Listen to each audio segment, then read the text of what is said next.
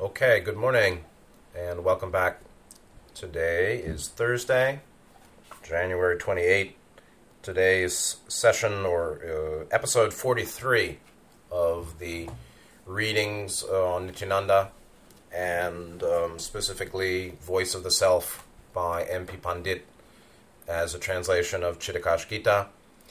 Uh, we're in part two, pages sixty-nine to seventy-seven. I read through it all last week, and this week I want to just read a couple of the verses and um, read them again, and then do a little bit more commentary on them, and then depending on time, uh, start the reading uh, of part three. And part three begins on um, page eighty-one, and it does seem, and part three is the final section. It does seem that the that part two and part three uh, are much uh, deeper metaphysics, intensive kind of teaching uh, than part one, which seems uh, where where many of the voice many of the verses seem to be shorter and also more directed to the needs of the devotees in the room when Nityananda was giving these speak talkings. Some of them are him right in trance talking about. Uh, using uh, Sanskrit, uh, Advaita Vedanta, uh, Shaivist even, Shakti, Shaktism.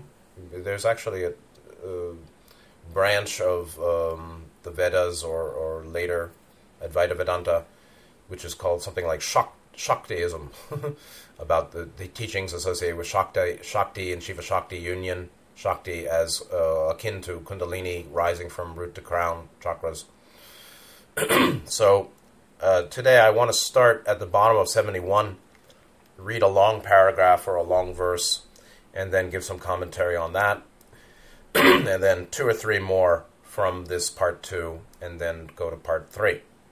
So bottom page seventy-one, um, from Voice of the Self, M P Pandit, uh, Nityananda said, "Why do you hold the umbrella? To, pre- to prevent rain from touching you. The rain is Maya, or illusion, falsehood. The umbrella is the truth, with a capital T, and I think that's Sat. The mind is the handle. So the rain is Maya, the umbrella is the truth, or Sat, and the mind is the handle. There is truth in everything, but very few live in the truth. The Maya belongs to the Atman, not Atman to the Maya. The prime minister is of the king. The prime minister is not the king. Mind is not the Atman.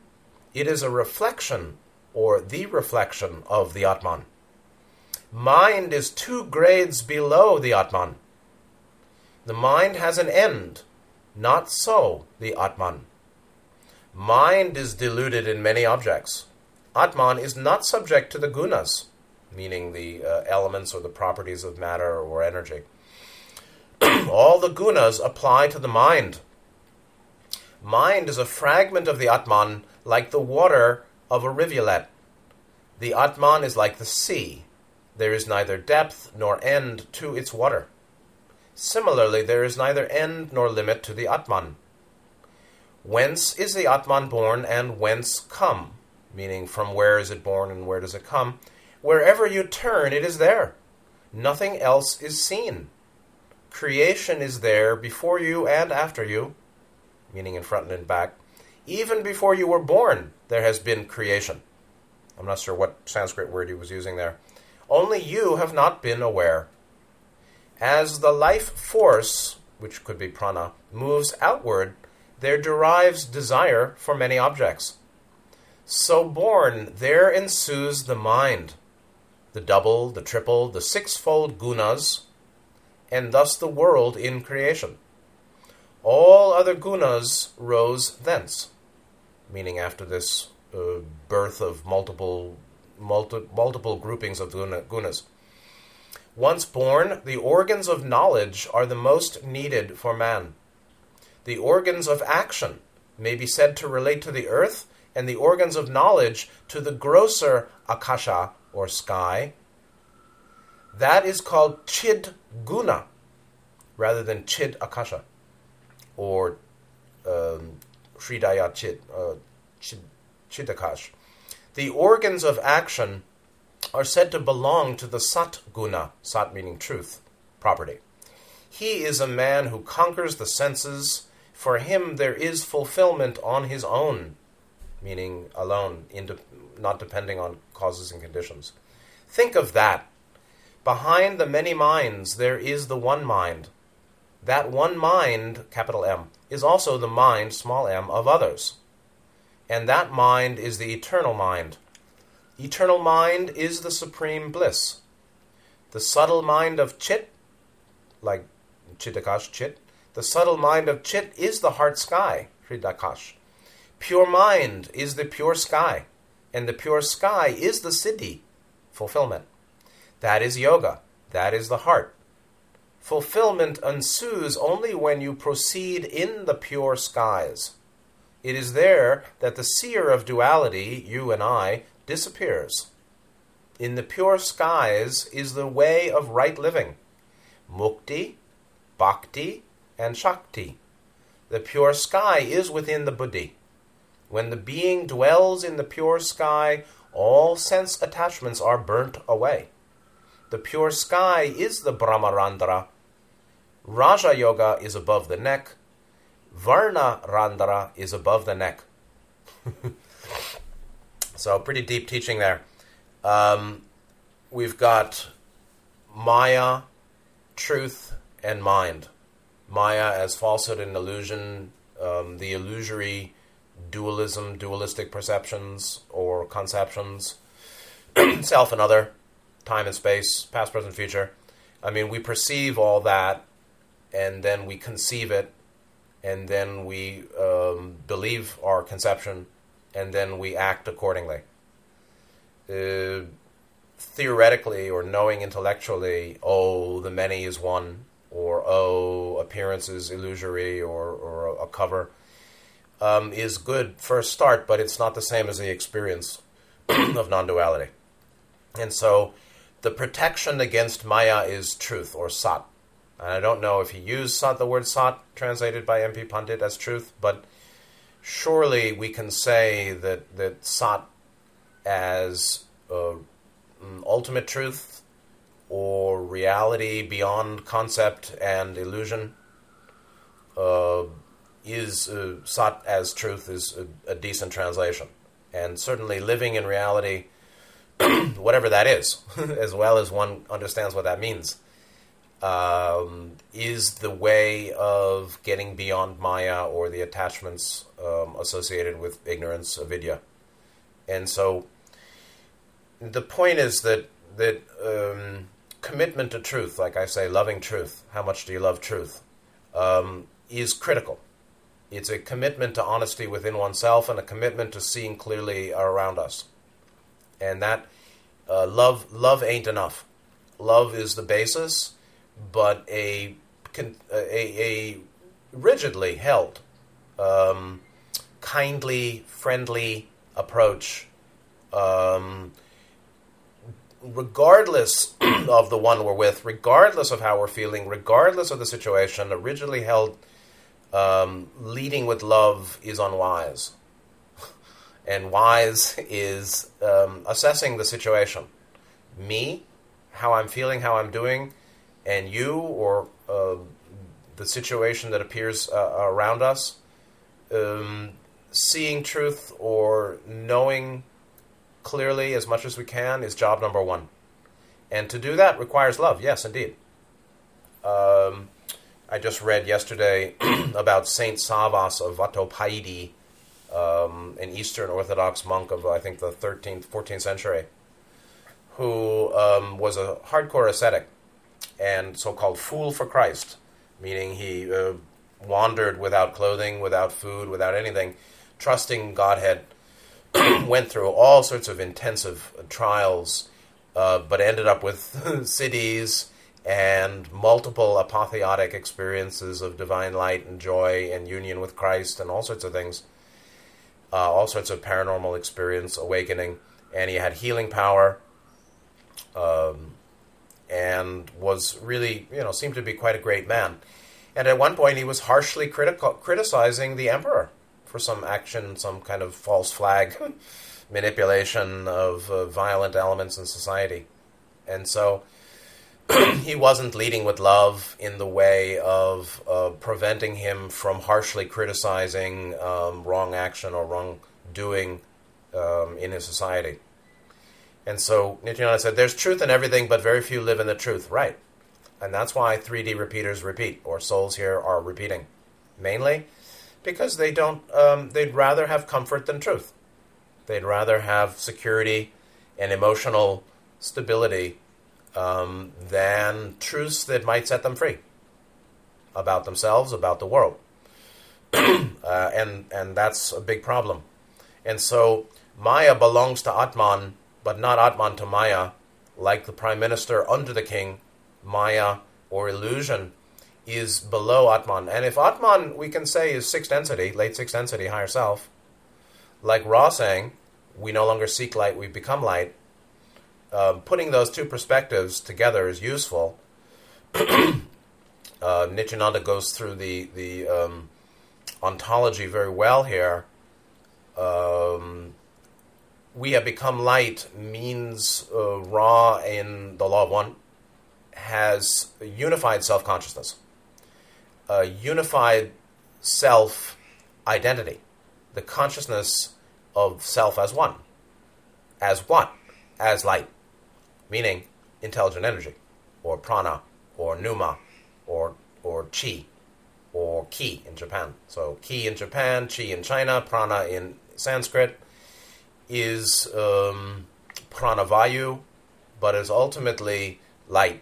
Love, light, in light, love, intelligent energy, the basis of the seven rays. And that's the point, is that light generates that what's called light, um, which is the basis of uh, apotheosis, meaning an experience of, of that divine light.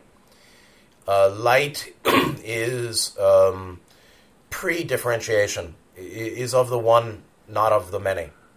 And yet it gives rise to the many, the many being seven rays.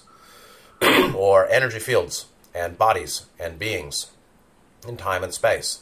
And so Maya, or illusion, is not a property actually of matter. It's a property of mind. And so is the problem outside or inside? Well, outside and inside are ultimately one, or the one that conceives inside and outside is both outside and inside, and thus neither. Meaning the speaker, the I, the aham, the Atman, right? The sub sub logos, Atman, the true self, true nature, uh, is either um, clearly manifesting and realizing at, at, at its own level. Atman knows unity, right? I become the light. The light means I know I am the light of the octave. It means that the light of the octave, the light or energy that is the basis of vibration. Uh, I, that is the substance of seven-dimensional octaves. Uh, I know I is not separate from that. So I is light.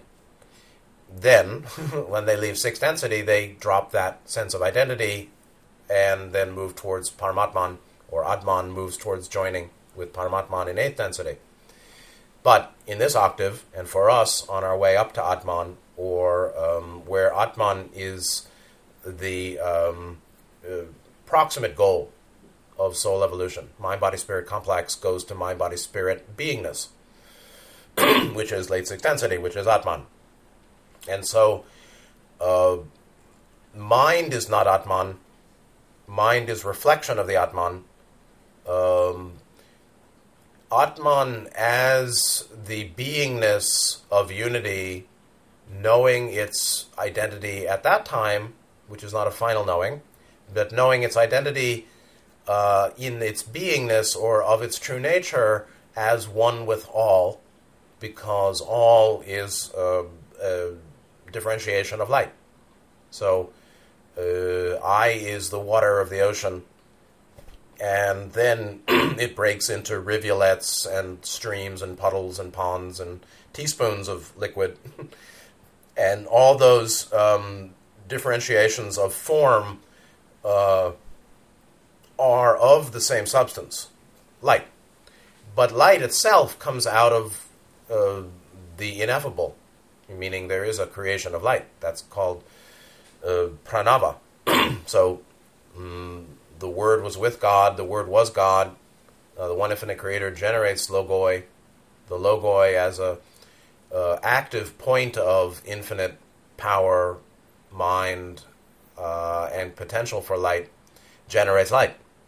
And at the level of Atman or late sixth density, one knows that uh, I is this this one substance of all creation.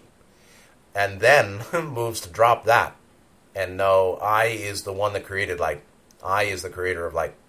And I'm, again, not talking about any uh, grandiosity here, just saying this is, uh, it seems to be how it's known uh, as one goes into unity and then beyond unity. And so, mind is not Atman. It is the reflection of the Atman. Mind is two grades below Atman. This is very interesting. You can say that in the sequence, mind, body, or let's say body, mind, spirit, beingness, totality, complex, the seven-dimensional so-called self, the seven-dimensional identity, seven-dimensional energy fields that are the vehicles of the logos that house or vibrate with the evolving consciousness through the dimensions of the octave. Uh, that uh, in that sequence, uh, body, mind, spirit, Atman, Atman, next level down is spirit complex, next level down is mind. So two grades above mind is Atman. Yeah, cool. Mind two grades below Atman, Atman, then spirit complex, which is six and seven chakra energy fields, we can say, and then mind, which is particularly fourth and fifth chakras energy fields, uh, though that can unify with the, all the others in, you know, at the level of Atman. So at the level of Atman, you, the beingness complex, so-called, um, according to Ra, that beingness uh, is a full integration, coordination of all lower levels called body, mind, spirit. And so by that linear sequence, we can say that mind is two levels below Atman, two grades below, where Atman is uh, beingness complex, uh, two steps beyond the mind complex, if we go body, mind, spirit, beingness, totality, in that sequence. There's another way to look at that, which is that um, uh,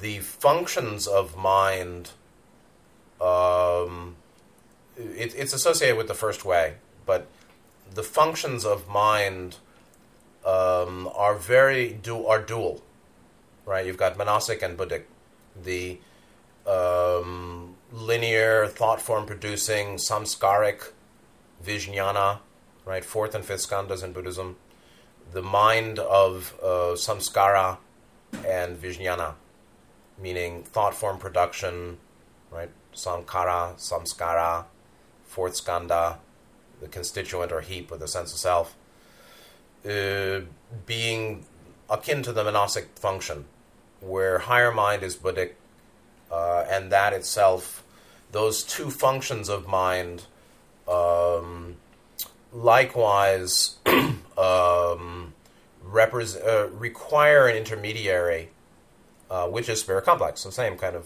view, but um, you can't get to Atman by mind alone. Mind has to be surrendered to spirit for um, Atman to fill mind, in a sense. Uh, so um, it's a reflection of the Atman.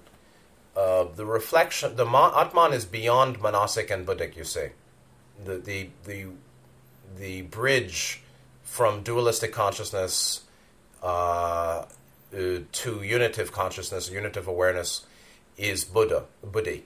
And so uh, Manasic, common mind, um, surrenders to uh, Buddhi, uh, discriminative awareness or non-dual awareness, particularly in the training in meditation, in mindfulness, particularly.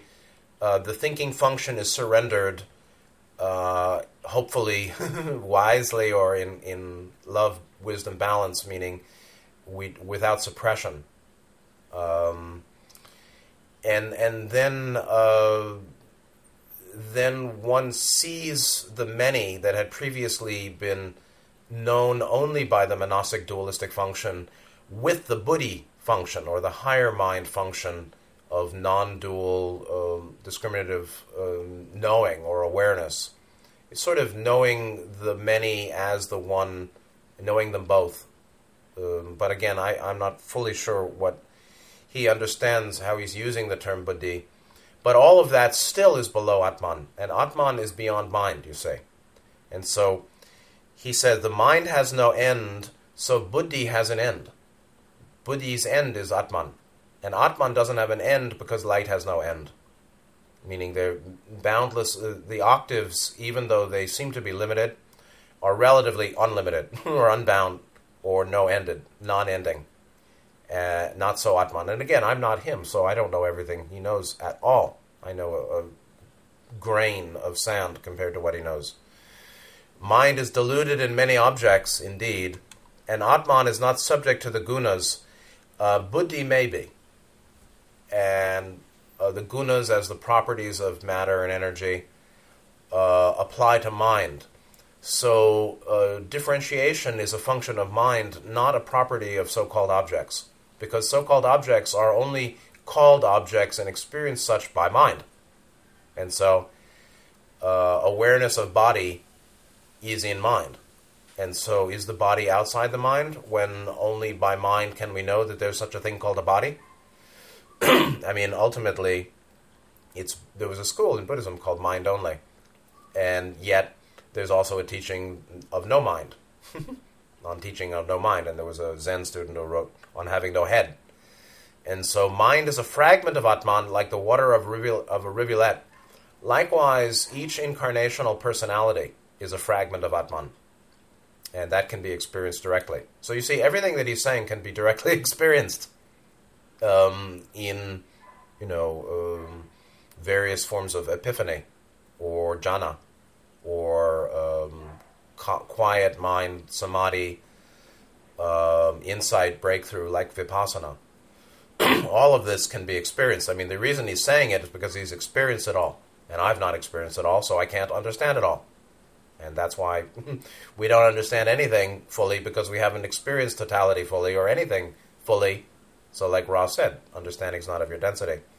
So Atman is like the sea, no depth, no end to its water, but there is an end to mind.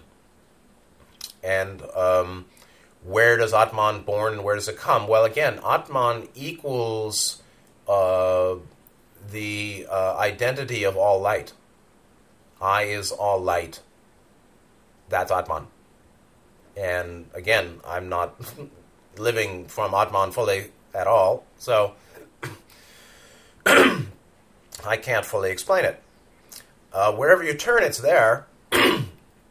um, very much like um, uh, everything you look at, everything you hear, every thought and mind, um, every perception, conception is born of light, is of light, is vibrating, you know, your dancing thoughts, is vibrating um, light, which is uh, pre- Uh, ultimately pre-vibrational. So vibration comes out of the pre-vibrational, the light comes out of pre-luminal.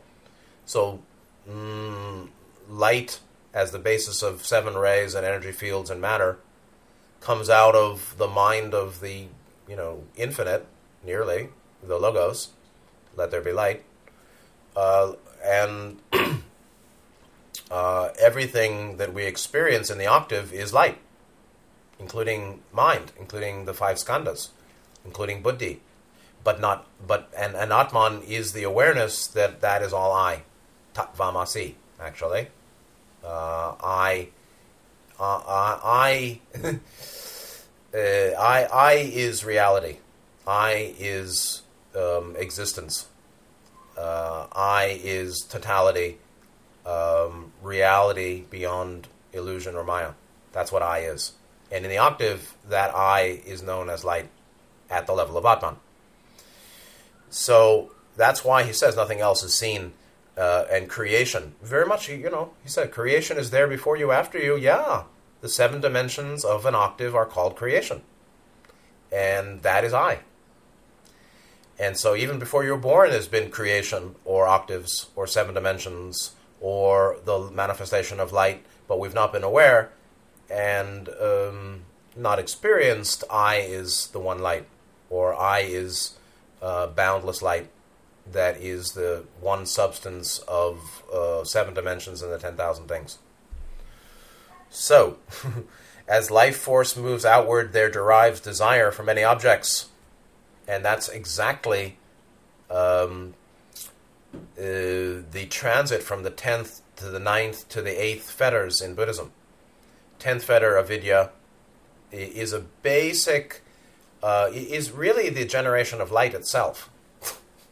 I mean, because at seventh density, Ra realizes that, or seventh density beings out of six realize that there's no identity.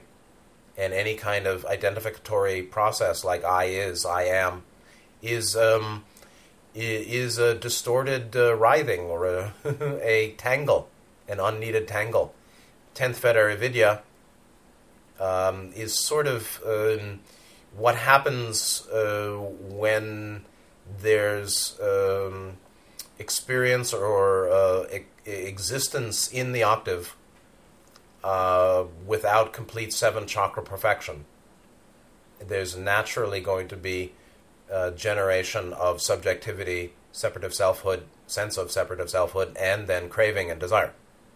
And so, uh, tenth fetter ignorance leading to ninth fetter going down in the involutionary arc, we can say, goes down to ninth fetter uh, restlessness, goes to eighth fetter conceit, which is really tanamanas, which is really craving, manasic function, uh, sense of subjective selfhood, which is illusory, because it's based in restlessness and ignorance, ninth and tenth fetters.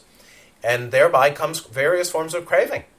Craving for non-existence, craving for existence, craving for becoming, non-becoming, right? Craving for non-becoming, craving for becoming, craving for sensual experience.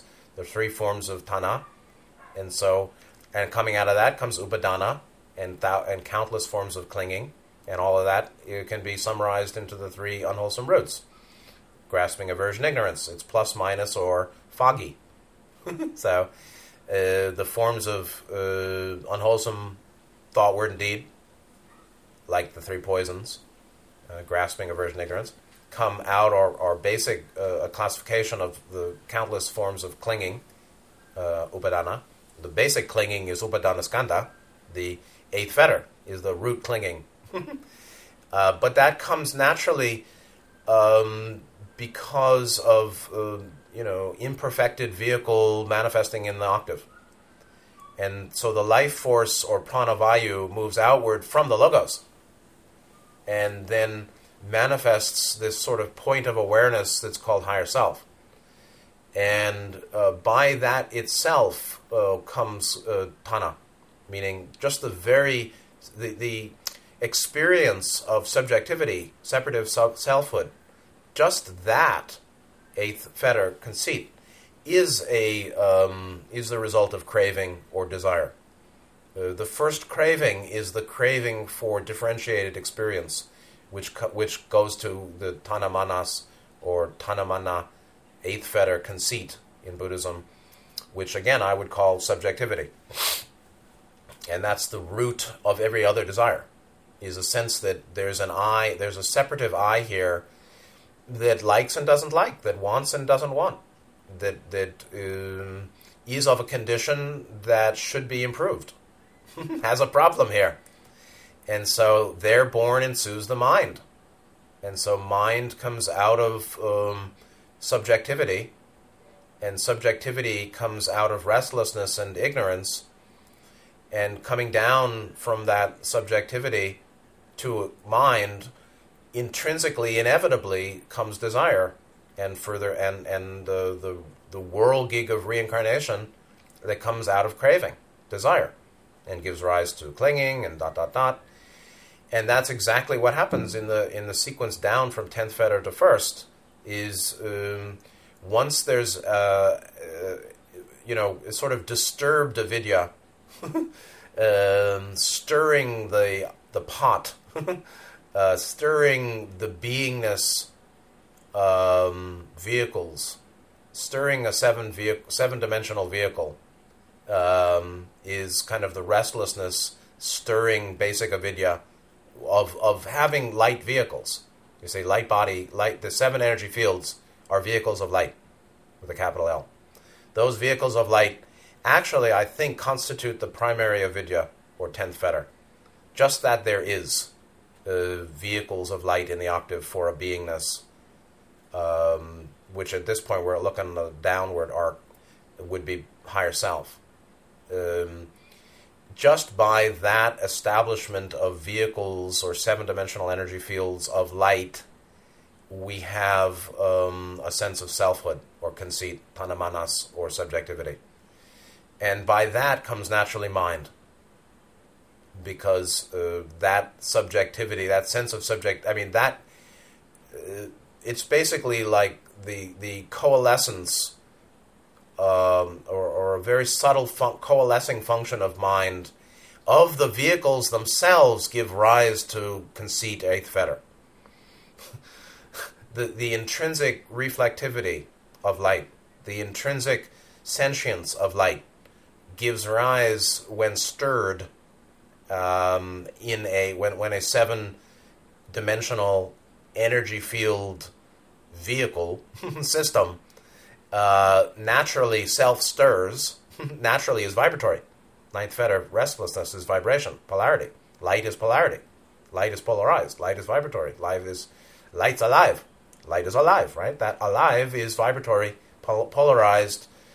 Uh, restlessness and ninth fetter, very similar. That itself gives rise to subject. That that itself um, naturally leads to um, a, a coalescence of its intrinsic sentience to give rise to the subjectivity of eighth fetter conceit. Ahamkara. That's ahamkara. That's making an I out of um, infinite awareness that doesn't have to do so, but does, because it's identifying the intrinsic reflectivity or sentience of light, identifies with its seven-dimensional energy fields and calls itself aham. I am aham. And so, saying I am aham, uh, it then naturally um, goes on with uh, countless desires, all run out of uh, clinging, uh, run out of craving or, or tana. And so, born uh, mind is... Co, uh, is co-generated with subjectivity, or you can say a very subtle coalescence of uh, sentience. The sentience of light itself coalesces into the subjectivity, uh, eighth fetter tanamanas, the craved um, mental born identity, and goes and, and creates Atman. And Atman is not the end of the game. Atman is still in the octave. Atman has to join with Paramatman.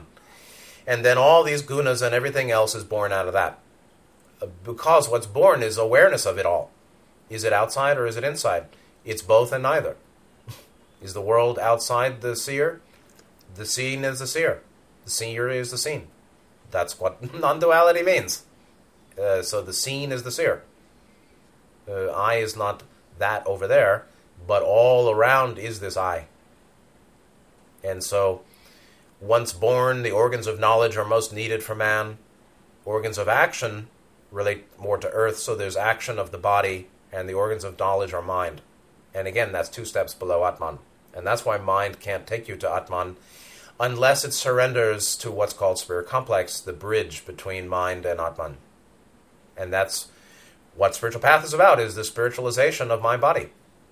Mind becoming silent, the silence of self at a silence of mind at a steady state, like Ra said, like samadhi, like one-pointedness, coming out of mindfulness, um, any kind of sati, um, lets them lets the energies of Atman through spirit complex, six and seven chakra, right?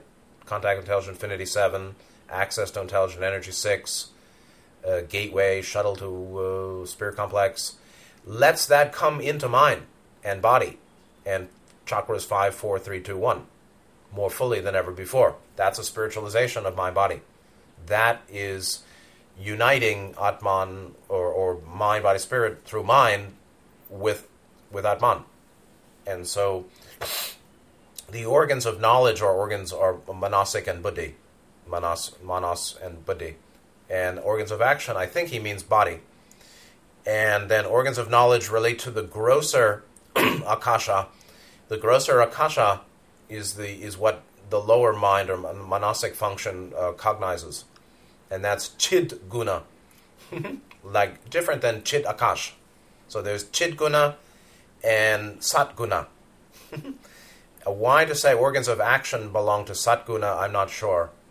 Um, it may be because it's a very common, very subtle point in Buddhism, and maybe, I guess, in Vedanta, that mind is the problem, not body.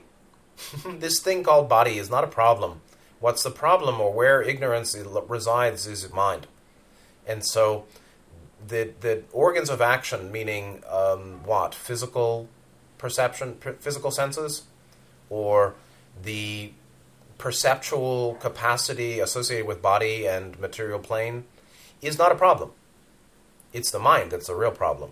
And so there's some, and, and it's sort of the intermediate function uh, between body and spirit, body, mind, spirit. The mind is where the work lies mainly.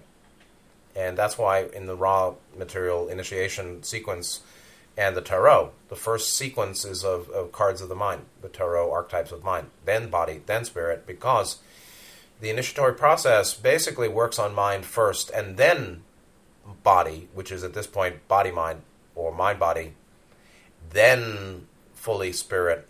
And so, but the first work on mind is to clean up your act, which is uh, particularly um, right speech and right view.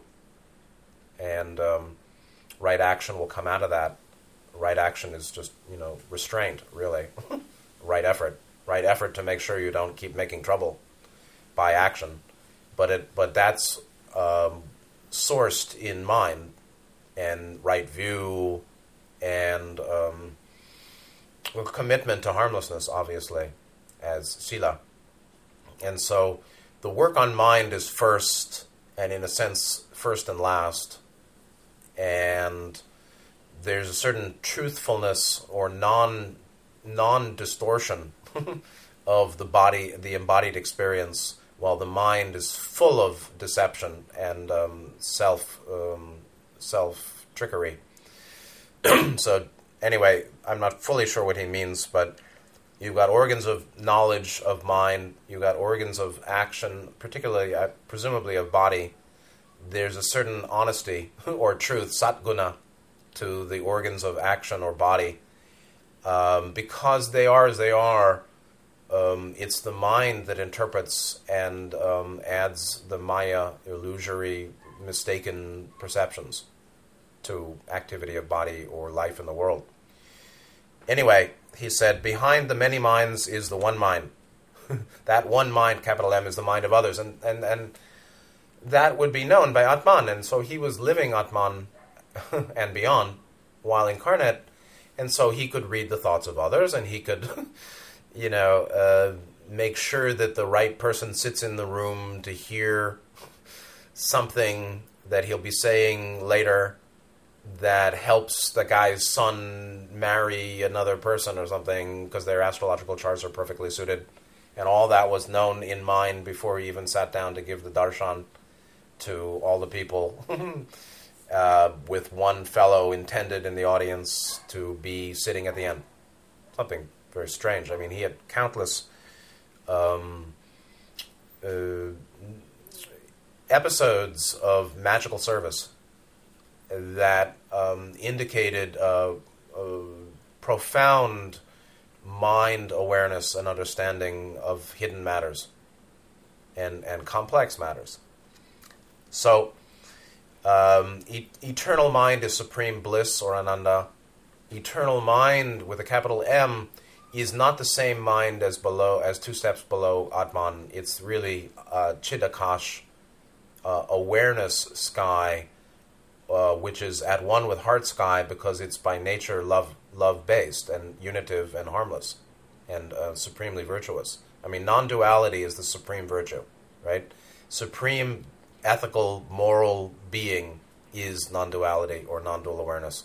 Living in non-duality is the supreme virtue and, and moral uh, conduct. And so Ra said, when energy hits sixth chakra, uh, upward spiraling light, uh, service to others is automatic at the energy liberated by that contact with the, uh, you know, North Star Polaris at the crown and the upward spiraling light, Kundalini Shakti going up from the root. When hitting in sixth chakra, uh, service to others is automatic at the energy liberated. It's so it's kind of goofy to call it service to others, frankly. How about universal uh, love, unity, radiance? How about that? So, you know, Ra, I don't know what, what Ra did, but they seem to have had a Western training through the densities. Uh, because their understanding of, Buddha, of Vedanta and Buddhism seems kind of limited. Now, maybe it was Carla, you know, had a certain orientation, and the readers, our Westerners. But in any case, fulfillment, he, some beautiful phrases here.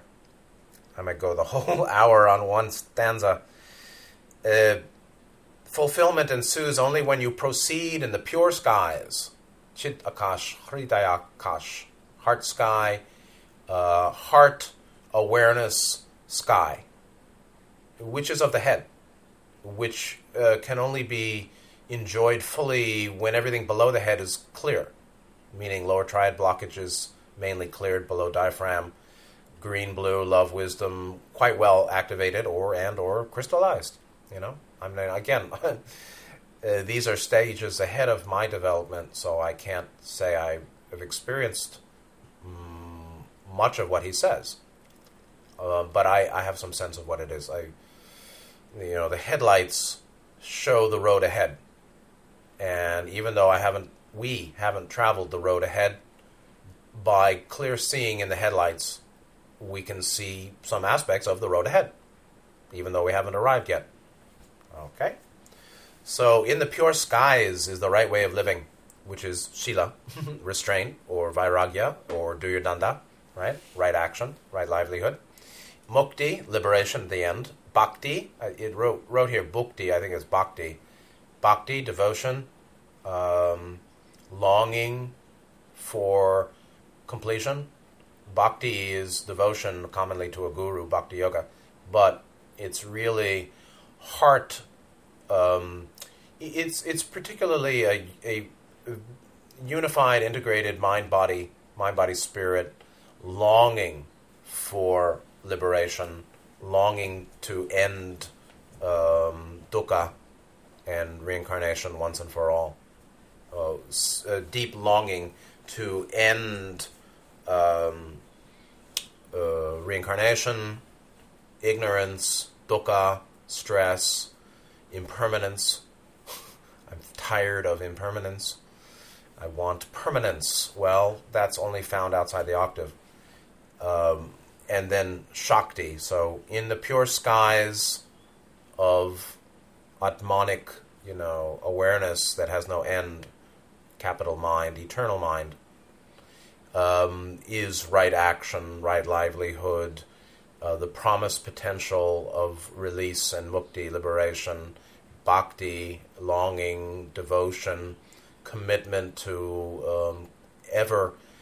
ever learning, growing, helping, continuing on path and seven chakra development, and Shakti, meaning um, the power, the upward spiraling light, actually that that does the does the the treading of the path, the, the path through incarnation, through multiple dimensions of continued seven chakra perfection or development, is run by Shakti, who's run by mind, who, uh, which. Uh, when uh, centered in true bhakti or longing, um, by and by, by and by, um, does the does the work, treads the path, and moves uh, to uh, moksha, mukti. So pure sky is within the buddhi, which is interesting, um, but actually I would think that Atman is beyond mind, or it's in this eternal mind, which is really uh, Chidakash, which is consciousness, non-dual awareness. But it's not yet finished. And then finally, um, uh, pure sky is Brahmarandra, and Raja Yoga is above the neck. Varna Varna Randra is above the neck. I looked into these terms. They are kind of interesting. From Wisdom Library, definition Brahmarandra, from Shaktism, Shakta philosophy, from a uh, treatise about yoga. Brahmarandra is explained in terms of Kundalini Yoga by Lakshma Desh, Lakshmana Deshika, hey hey, in his eleventh century, eleventh century Sharada Tilaka, Sharada, uh, Sarada, Sarada, Sarada, Sarada, Litaka, Sarada, sorry, Tilaka, Sarada Tilaka. So a lot of great heavy hitters uh, wrote treatises in Mahayana Buddhism, yeah, and uh, Vedanta, you know, the Advaita Vedanta, and Shakti, Shaktism, and, um, you know, um, Vaishna, uh, Kashmiri Vaishniva, Vaishnism, Vaishnism, I don't know, Vaishnavism, I don't know all these words. Uh, in uh, five hundred, eight hundred, twelve hundred, sixteen hundred years ago, there were some very heavy hitters in India. Um, Buddhist and Hindu, or Buddhist and Vedantic, um, who wrote really serious uh, scriptures, commentaries, um, that some of which are translated are good stuff. Anyway, in that, from Lakshmana Deshika, the body is described starting from the bulb, B U L B, khanda, the place in which the subtle channels, nadi, originate, located between anus and penis. Uh-oh. Really, it's the perineum. So from the perineum, that's the root chakra. The root chakra is the perineum. That's one of the three points um, of root chakra. The other two seem to be the, the center of the feet, the balls of the feet. That's not the ball. It's basically the midpoint, upper midpoint of the of the bottom foot. Uh, and so the root chakra is triadic. That's interesting. But the the base of the spine, Muladhara, is very much um, the perineum. That that's not everybody understands that. So that bulb, the place from which the subtle chan- channels, the nadis originate, perineum. Three principal channels are Ida, left, Pingala, right, and Sushumna in the center of the spine and the head. Inside Sushumna is Chitra, a channel connecting to the place on the top of the skull called Brahmarandra. And uh, Brahmarandra means opening of Brahman, which is opening of logos. The logoic opening is the crown chakra. Boom. These guys knew it a thousand years ago. No problem.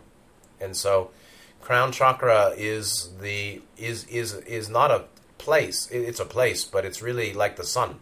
It's it's an interdimensional vortex. It's an inter it's a uh, space-time apparent location that is insubstantial, that has no mass or volume. It's basically a wormhole. It's a hole. It's a fab. It's a hole in the fabric of the substance of uh, third density uh, to time space. And so, if you look at the work of Eric Dollard, D O L L A R D, holding court from the front seat of his car, talking about the nature of the sun as uh, determined by R C A radio astronomy. He's got a lot to say. So the sun is akin to the crown chakra, I'd say. It's a hole. It's a vortex. It's a transduction point, a point of transdu- transduction, transducing from uh, the next octave to this. Mm. And so opening of Brahma is Brahmarandra, and Varna Randra is the opening of Varna.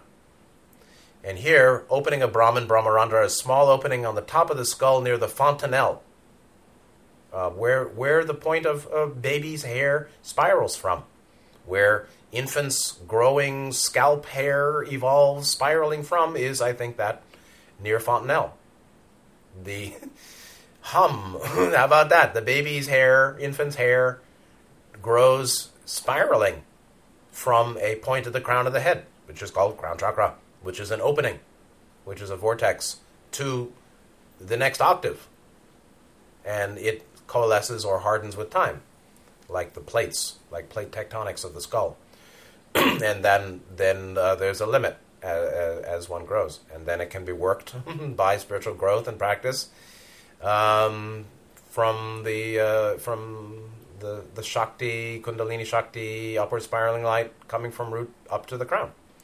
Name based on a belief expressed in older Upanishads, which are useful, that it's a place from which Atman can leave the body to unite with the something something. So with with Godhead. So you can, for the highest souls, obviously, they leave the incarnation out of the crown chakra. And in fact, the uh, there's an esoteric point to that. I'm not fully uh, versed on that. The chakra through which, the main chakra, quote, through which the entity leaves at death or is predominant at death determines where they're reborn. So if you leave from your second chakra or your third chakra, you know you're going to be in trouble. If you leave from the second th- chakra, you'll probably go to hell. If you leave through the third chakra, you probably become a hungry ghost. If you leave out through the fourth chakra, you probably go to astral city or above and end up, or, or you know, in fourth density. If you leave coming out of the crown chakra, what? It's a parinibbana and you go back to the logos? I don't know. Again, it's beyond me. But possibly. So Brahmarandra, opening of Brahman, Varna Randra from the page on Varna, also Wisdom Library. This is also very esoteric, from Shaktism.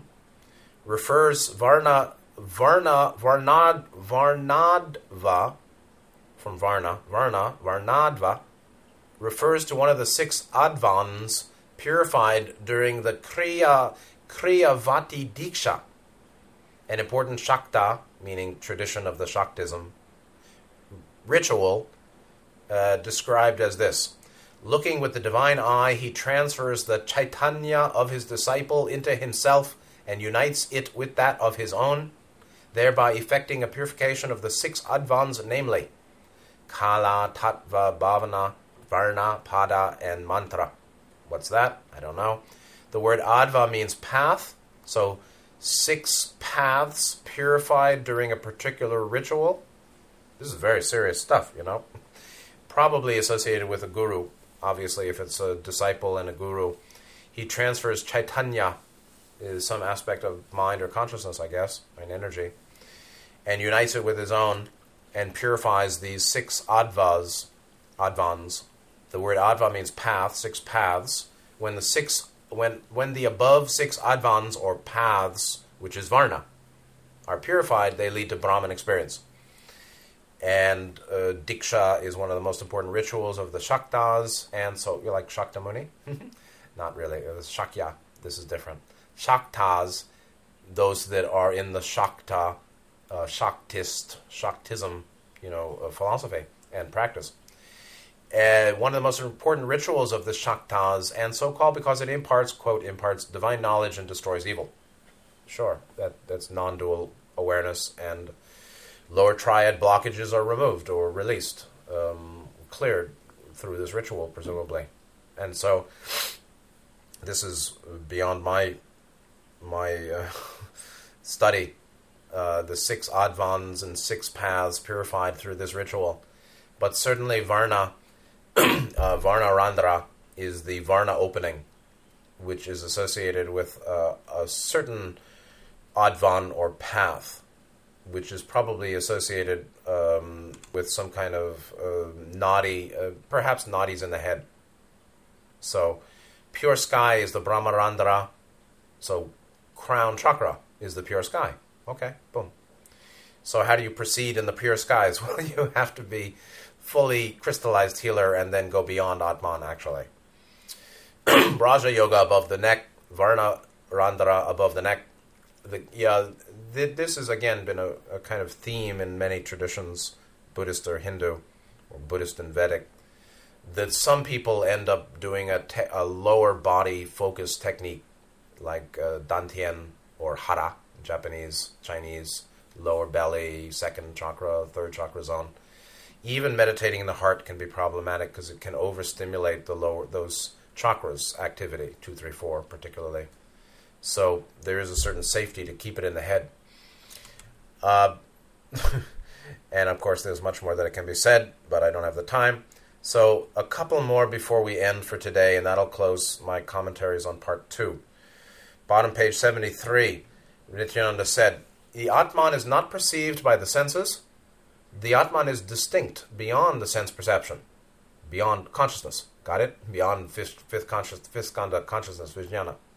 Atman is perceived by organs of knowledge, I would imagine, Buddhi. It is apart, separate from the body idea. He is a yogi who knows the nature and law of the senses and lives in the light of that knowledge. Such a one is the true Sat Purush. Sat Purush is true being. What he, just like the Janran, actually. What he speaks is the word of the Veda. He is like the seed of tamarind. The tamarind sticks to the palm, but the seed is immaculate. The heart of a Satpurush is like that. He is young, eternally young. Jnana knows no age. Realization, enlightenment, mukti is uh, beyond time and space, or not of a temporal sequence. So obviously, jnana, realization, gnosis, um, awakening is uh, not of an age. And the more spiritually oriented people uh, commonly look younger longer, or have some youthfulness, actually. And so anger and hatred and desire, a lower triad blockage, um, craving and clinging and grasping and aversion and basic ignorance and mental uh, turmoil and mental um, uh, distractedness and uh, proliferation of thought, all of that, all of those kleshas age the face and age the body faster. And so Um, if you want to age more slowly, more fully, live above the diaphragm or live in green, blue, indigo. Atman, not perceived by the senses. So if you think about Atman, that's not Atman.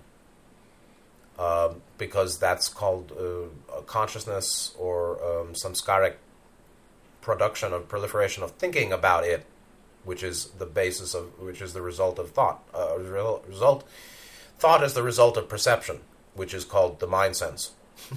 So there's four, five body senses, and then there's the fifth, the sixth sense, which is called the mind sense.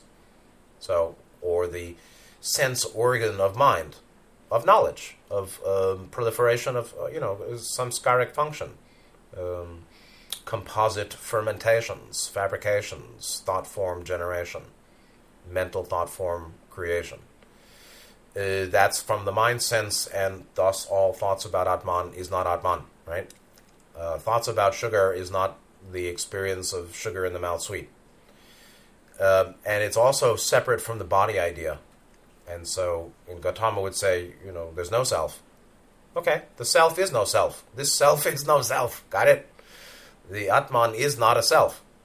It's called higher self because it's the next level up of uh, realization of true nature. It's still under the illusion of Tanamanas. Actually, it's not finished. Eighth fetter is broken when the entity leaves sixth density, as far as I can tell. Tanamana, Tanamanas, craved, monastic-based thinking, conception, identity of separative selfhood is broken, breaks the, is, is Atman. It's still with Atman. It's just, I knows itself as light, and that's boundless, at least in the octave. And Uh, that's not the end of the line because that's still identity. That's drop going to seven. And so um, any any uh, conceptualization of that is not it. It's a finger pointing to the moon. Fine, it's useful as a finger, but it's not the moon. So the one who lives in the light of the knowledge of the senses, but also knows um, his own nature, he who knows the nature and law of the senses, which means that the senses can't access Atman, even the mind sense, the sankharic function, sankharic activity, um, which is, I guess, at some level still only Manasic. Um, the Buddhic function may be more associated with um, non-dual awareness. Mon- mental function? What What is the non-dual mental function of buddhi? Discriminative awareness. Is it still samskara? Maybe not. It may be closer to vijnana. So vijnana looking at self, vijnana self-reflective. Self-reflective consciousness, uh, aham vichara, self-inquiry, uh, but in a in a non-conceptual way, sitting with the question, who am I? What am I? Like Ramana Maharshi taught. That is a practice that leads to self-realization. But that self is not an identity. True nature is ultimately beyond Atman. It's just um, we use uh, you know the next the next uh, way station up on the path is Atman. It's the next you know sub sub logoic point from the conscious mind up, and that's the bridge to Paramatman or out of the octave. But if you'd know. Um, he said, he's a yogi who knows the nature and law of the senses and lives in the light of that knowledge. Um, knowing what the senses, knowing the limit of uh, the world of the senses, which includes any thoughts about Atman not being Atman. Just like when you're in mindfulness, you can't be thinking, I'm in mindfulness. Uh, in unitive consciousness, uh, there might be a thought, I'm in unitive consciousness, but um, to whatever extent I know that experience of unity, um, that kind of thinking is not happening. It comes later. So anyway, uh, let me try to close this on up. Uh, bottom page seventy-four, Nityananda said, all the water should be drained from the well once, once, and all the mud inside removed. The water that flows thereafter or afterwards is pure. The pure water is jnana. Once you burn up the sense of I and mine, true knowledge of all things will be attained. And so uh, what I think is useful there, or what catches my attention, is um, the the process of burning up, burning up dualistic um, view or wrong view associated with dualistic identity. So I and mine is identity and possession. I is ultimately a statement of identity or a statement of subjective agency. The belief that uh, awareness uh, must be coming out of a central point called me or Scott or body-mind or body-mind-spirit or me in this incarnation now. Um, actually, um, you see, even Vijnana, even consciousness is born of ignorance. And so Uh, perhaps Buddhi is above Vijnana, or it's a function of consciousness that is not much dualistic or subjective, but it's uh, very difficult.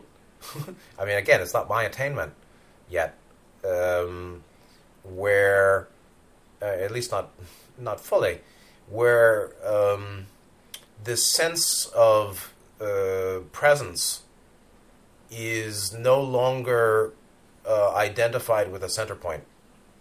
I mean, what is what is awareness?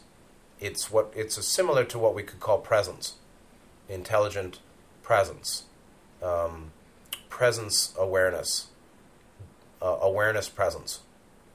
Commonly, I mean, you know, by uh, stirring the seven vehicles with uh, restlessness, we end up with uh, conceit and a subjective uh, aham, and that's the sense of I, and that's so that's a kind of basically uh, identification or identity formation. Mine is then the sense that um, is dualism, is purely is the natural subject-object dualism that comes out of the formation of subjectivity. First you have a subjectivity, then you have a duality of subject-object. They go together, really, and so. Uh, the birth of subjectivity, sub, of, of apparently, experientially, subject uh, separative subjectivity, um, conferring an identity called I, or limiting the, I, the sense of identity to a this and not a that, or just to a this. This is I. Obviously, uh, can only happen or happens uh, coterminously, or at the same time, with a notion of mine. Uh, I is a subject, and mine is uh, an object that's possessed by this subject. So, subject and object. So, subject is I, and uh, the world of objects is generated with the sense that this separative, apparently separative, subjective I uh, is not that. I is this, not that. So, tatvamasi, uh, I am, thou art that. Art thou art, thou art that, art art thou are, something, something. Um, uh, I is tat, I is Tat, okay? I is Tat, not I is this or that. I is Tat, and Tat is non-dual, is truth. Tat is Sat, of course. Tatva, uh, Tathagata, the such come one, the thus come one. Tat is suchness.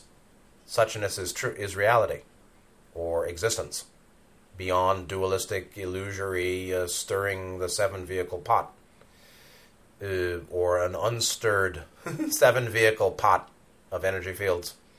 Uh, unstirred or finished stirring reveals um, uh, Tat, and that's called Sat. So Satchitananda is the bliss of Satchit. Satchit is uh, truth awareness, or awareness of universal truth, bliss, Ananda. So Satchit, bliss, not different than Tatchit, actually. Tatchit, you know, Satchit is of Tatchit. What what is what the Sat that is Chit, the the Sat meaning the truth or reality, that is that one is aware of, or that is in awareness, the the Sat of that Satchit. Uh, is the Sat of Tat, the Sat of Tat. And so I actually I looked for this somewhere. I looked at Tat Chit. You can't find it. Nobody, I, I could hardly find Tat Chit. Uh, Google didn't find it. Some Somebody in India knows it. But uh, the Sat uh, of Sat Chitananda is the Sat of knowing Tat.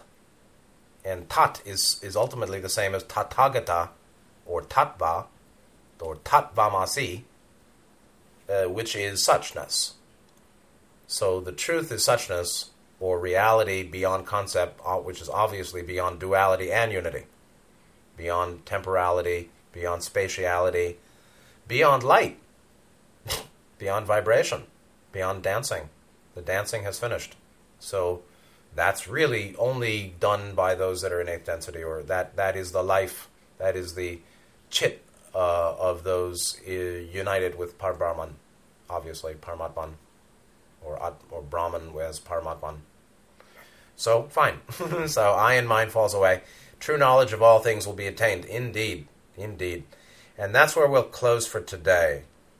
True knowledge of all things may be attained when you're at the octave, or uh, after the levels of Atman. Uh, and I think. Um, you know, uh, you can read further for yourself. Next week, I think I want to start with part three. And that is page eighty-one. And we'll see how we do it. Let me just see something. The last page is one oh three. So third section, third part goes eighty-one to one oh three. Uh, I don't think I'm going to read eighty-one to one oh three. But I will probably read eighty-one to some break point. Maybe... Uh, to eighty-nine or something, and then circle back and do some commentary, and then the next week. So next week I'll read eighty-one to what, eighty-seven, eighty-nine, something, then circle back and re- and do some commentary on some of it. The week after, complete the commentary on that eighty-one to eighty-nine or eighty-seven. Then the week after that, read the final section of ten pages or so. Then do some commentary on that. Then the week after, do some more commentary on that. And then um, close it down. Uh, but I may um, I may do a couple of classes of just reading through ten or twenty pages without commentary if I can restrain myself. So anyway, I think this is great stuff. Mm, Om Shri Nityananda. Nityananda. Thank you, my friend, and uh, thank you for being here. A wonderful material. I hope you appreciate it. I guess if you are here, you do. So take good care of yourselves. See you next time, and good night.